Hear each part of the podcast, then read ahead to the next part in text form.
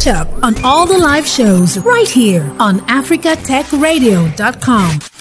You're listening to Tony's Tech Side. In Nigeria, stories of failed transactions are everywhere. However, PayPal and Flutterwave have leveled the playing field for African SMEs and freelancers to fully engage in cross border e commerce. In 2016, when PayPal said it will expand to more African countries, Nigeria, Egypt, and Ghana were missing from the list. After achieving the unicorn status, Flutterwave announced that it was partnering with PayPal to enable African merchants who could not receive payments via PayPal to do so through Flutterwave's Pay with PayPal integration. African consumers and businesses can connect to over 377 million PayPal account holders globally. This is increased access to sell to global customers using PayPal's secure platform to receive and make payments online opportunity to expand business operations of SMEs and multinationals alike to reach new markets, renewed interest in freelancing gigs for independent contractors. This will contribute to the significant growth of the African digital economy. Prior to this development, Africans, particularly Nigerians and Ghanaians, were largely shut out from actively participating in international e commerce through PayPal's platform. What this means is that while Africans could shop on, let's say, Alibaba or Amazon, subscribe to Netflix and the likes, they were still restricted in a way when it comes to receiving payments from the sale of their goods and services. Let's talk about Flutterwave. Since inception, Flutterwave has processed over 140 million transactions and over $9 billion in volumes worldwide. Research firm Statista estimates that the total value of e-commerce in Africa was about 16.5 billion in 2017 and this number is expected to reach 29 billion in 2022. The growth potential will provide more opportunities for SMEs and freelancers worldwide and then subsequently will increase Africa's share of the global trade. How important is this deal for SMEs in Africa, in Nigeria? Is this a win win for both PayPal and Flutterwave, or is this just a one sided deal? To discuss what this deal really means for small businesses and merchants, we have a banker and an innovator, Nkemjika Okeke. Welcome, Nkem. How are you doing? Thank you very much. Good morning. My name is Nkem I'm a banker. I'm also an innovator. I call myself a thought leader. Beautiful. So, yes, I'm pleased to be on this platform. Yeah, we're pleased to have you. How important is this deal to merchants, recalling what receiving payments were before this deal came to light? Well, let me take a practical example. So you have Nigerians who do graphic design, and let's say you can do a graphic design and you upload it on some of these graphic design sites. Now you have lots of people, especially from outside your own country, who like your work, who want to do business with you. And then um, the issue then comes to how they would be able to pay you. It has always been a problem, especially for small scale businesses, graphic designers like this, UI, UX, you know, people who are even into tech. They find it difficult to receive payments from those countries. What is the resultant effect? You have people who should be earning more.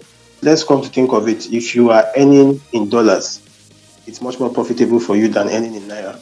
So imagine a situation where you were meant to earn in dollars, but because of uh, your inability to receive payments, you can't even treat your transactions. It happens that what you lose that business and you have to settle for local transactions that might not give you as much financial benefits as what you would have done if you had gotten your transactions outside. So prior to that, it was a big problem for Nigerian merchants, especially smallholder merchants. At that time you have to use you know your credit card. You have to get a credit card try and link it and all that. At the end of the day the process alone is much more strenuous than any other thing. At the end of the day those transactions might not go further. So this is a very welcome development for for smallholder merchants not really for the big guys because the big guys have always found a way around it but for an economy like nigeria that is filled with small scale businesses it's a very big win for them. So it's a welcome development. Before this deal came through, many have attributed the fear of fraudulent activities, insufficient regulation, and poor banking security system as major reasons the major international payment platforms were unsure about stepping into Africa. Does this clear the coast for more investments into Africa and increase the trust level in countries like Nigeria and Ghana, who many think of as just a hub for cyber criminals? Okay, yes, it has been a big issue. I will be specific with Nigerians. For transactions that people do, you know, sometimes when you have a transaction you want to do outside, and then person says, "Okay, how do I pay you?" and then you start explaining to him and says, "Which country are you from?" and you say Nigeria and the next thing is he has this loop and he tells you he'll get back to you and he might not get back to you again. Why? Because they have been situated, you know, do a transaction, they are requesting for payment and then somehow they pay the money, the money is diverted, they can't be found. So this is one of the big issues. The security around payments too has always been an issue with Nigerian platforms. So for Flutterwave to have scaled into a partnership with PayPal, it goes to show the length at which we have been able to come as a country and as a financial pathway. So it has been a big problem. PayPal coming in is to bridge that gap and it would ease the fears. And why I say to ease the fears is because you can see that PayPal is a reputable organization. In fact, their payment platforms goes across so many countries. So getting into a partnership with Flutterwave shows that Flutterwave has attained some level of credibility within the Nigerian financial system.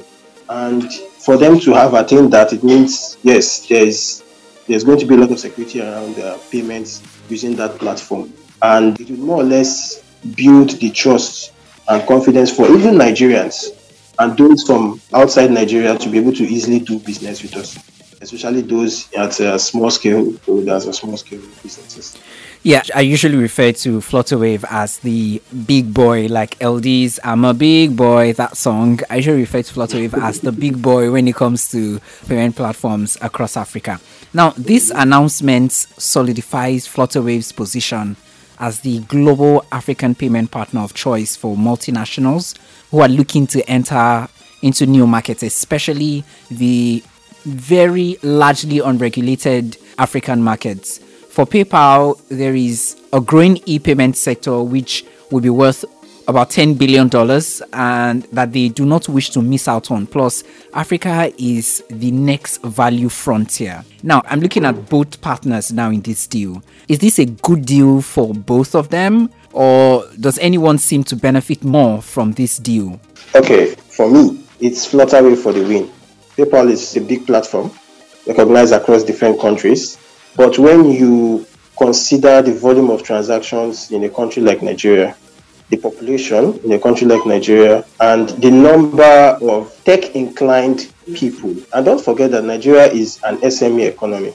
What do I mean? It's an economy that seems to be growing more on small scale businesses, what we call proliferation. Small scale businesses are the ones that are actually building our economy now, not really the oil, not really the aggregates. And that's what the future of our own economy is. So it's a win for Flutterwave because it means they cannot just capture the Nigerian market, they can capture the African market. Flutterwave on its own. And don't forget, PayPal is now coming in as more like a middleman, stepping in that boundary. So it is a Flutterwave defining the terms thing more than you have PayPal defining the terms because Flutterwave will tell you, oh, I know how it works in Nigeria, I know how payments work in Botswana, I know how payments work in Kenya, I know how payments work in these African countries. So we already have the structures. You have a lot of tech startups who have who are looking out for payment platforms. I'll give an instance. A portfolio I was trying to build, which seems to connect farmers in Africa to exporters outside. Now, if that is going to happen, it means there's going to be a payment. The exporter doesn't really know how the Nigerian farmer gets his payment. So PayPal coming in now to work with Flutterwave means that you have a Flutterwave who already knows how the average Nigerian farmer thinks. How does he want to be paid? Does he want to see his naira in his account, or does he want to see dollar? So Flutterwave having this available data of how people work with money in this country or in Africa generally would give them a leverage to say, okay, PayPal, you guys are coming in, but this is what we do here. This is how it's going to work. This is even the charges that we are going to take. So it's a win for PayPal in the sense that they have increased their own base, but it's a bigger win for Flutterwave because it could scale them up to becoming Africa's premier. They are taking over the entire African space, and with the way it is, they could equally move to other smaller continents to effect those kind of payments. So it's a bigger win for Flutterwave. Yes, PayPal has that upper hand in their own space, but then when you consider the fact that they also have competition in those other countries for people who do payments outside, it means that Flutterwave is the one who is going to be on the win here. Let's get to the young people in the continent who, of course, are driving the conversation around technology and disruption in the continent, and most of them offer freelancing services. Now, the service is currently only open to new and existing businesses on Flutterwave and is supposed to be open to individuals, freelancers, event owners, and NGOs soon.